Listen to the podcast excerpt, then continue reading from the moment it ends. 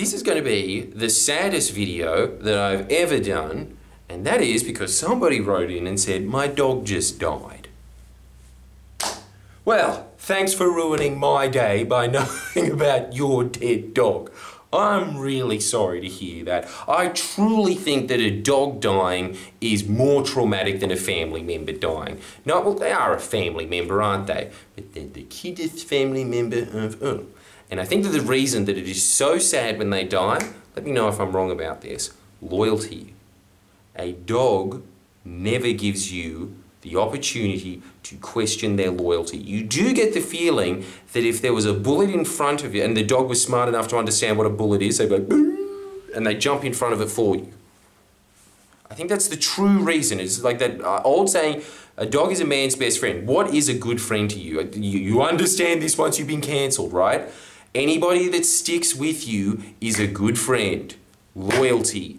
Loyalty is the grease of relationships. If you, this is why when people cheat with each other, it's not so much the act of having sex with someone else that makes people upset. It is the fact that there was something that they were doing that was underhanded, that they were sneaking behind their back. It is that break of trust. Breaking trust is a break in a relationship.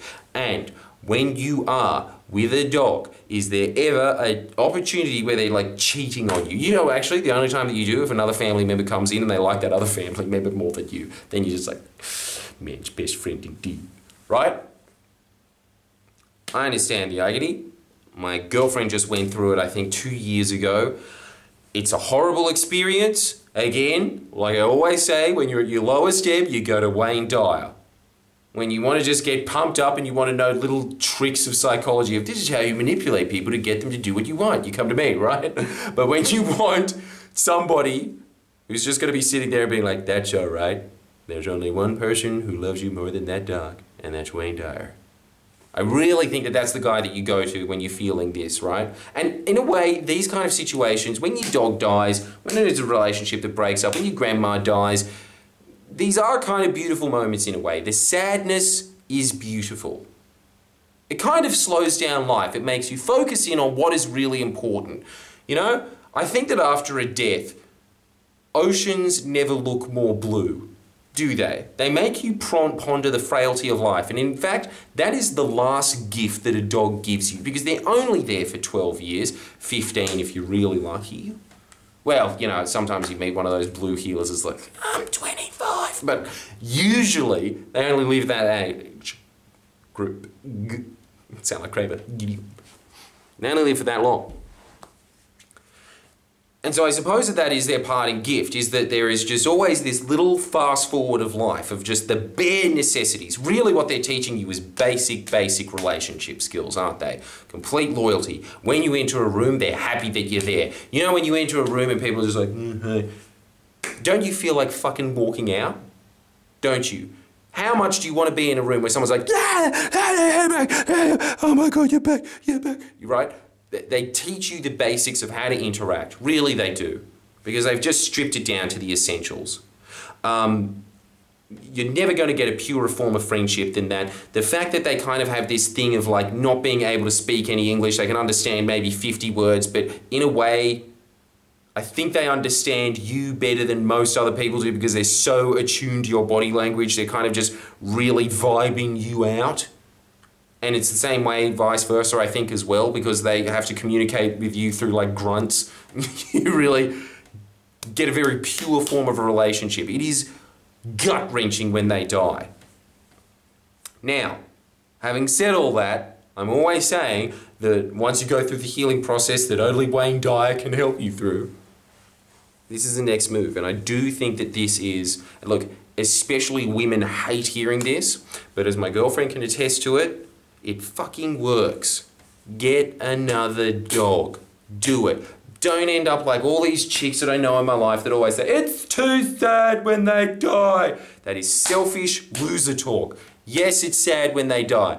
Obviously, it's gut wrenching. You should have that kind of sadness in your life anyway. It creates a complexity of life that you otherwise wouldn't have.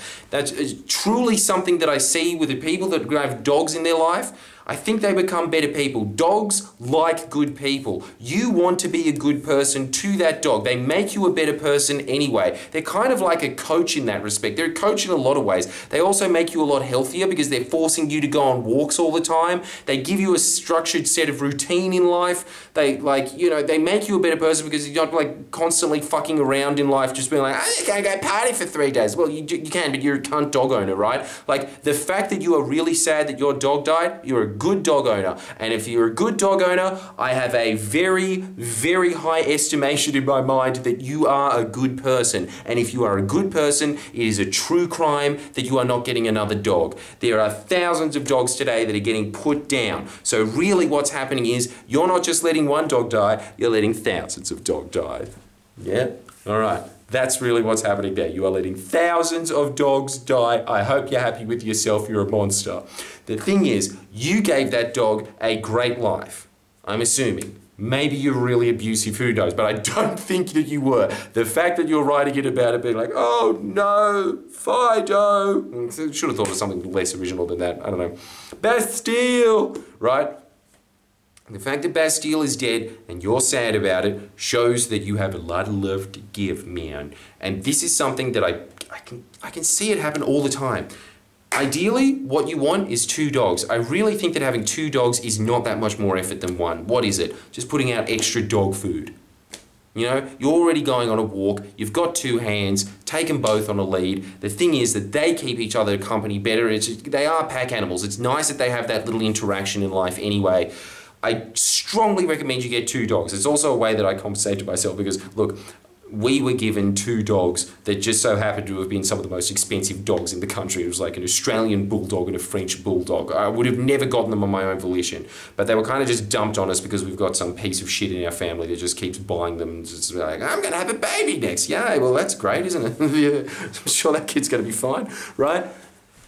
Those two dogs I'm sorry, like once you go to smush dog faces, I don't care that it's cruel. Like I can't not go back to it. I'm gonna try and get them from the pound, but if I can't, from now on, when those two die, I'm keeping one of them, but I will be getting another dog from the pound. It's just the right thing to do, isn't it? It's the right thing to go to the pound and rescue an animal that would otherwise die. That you can look after, that only you can look after, right? And I think that that is the other thing that the dog would have wanted in life. Obviously, the dog its entire purpose in life was to make you happy. It takes the edge of sadness off it. My girlfriend can attest to this. My booking manager, the fact that she had two dogs and one of them died, yes, gut wrenching, but she had to keep going. The dog was keeping her in a routine, keeping her together. And then when that dog dies, she's going to have to just keep replacing it, right? It's something that, like, look, and it's kind of like breakups. The first one, devastating. The second one, not as devastating because you've been through that. It Doesn't mean that you love that dog less. It doesn't mean that you. It doesn't mean that you're being disloyal to the other dog either. This is the other thing that I always hear people saying when they're like, but uh, you know, it's mean to that. No, what is really disloyal is letting another dog die. When the thing is that it is a symbiotic relationship. It's an anemone clownfish scenario. You're making the dog's life better because you're giving it a life. And it's making your life better. It is helping you in the grieving process because there is another creature there that loves you just as deeply as the dog that died. Right? My same advice applies.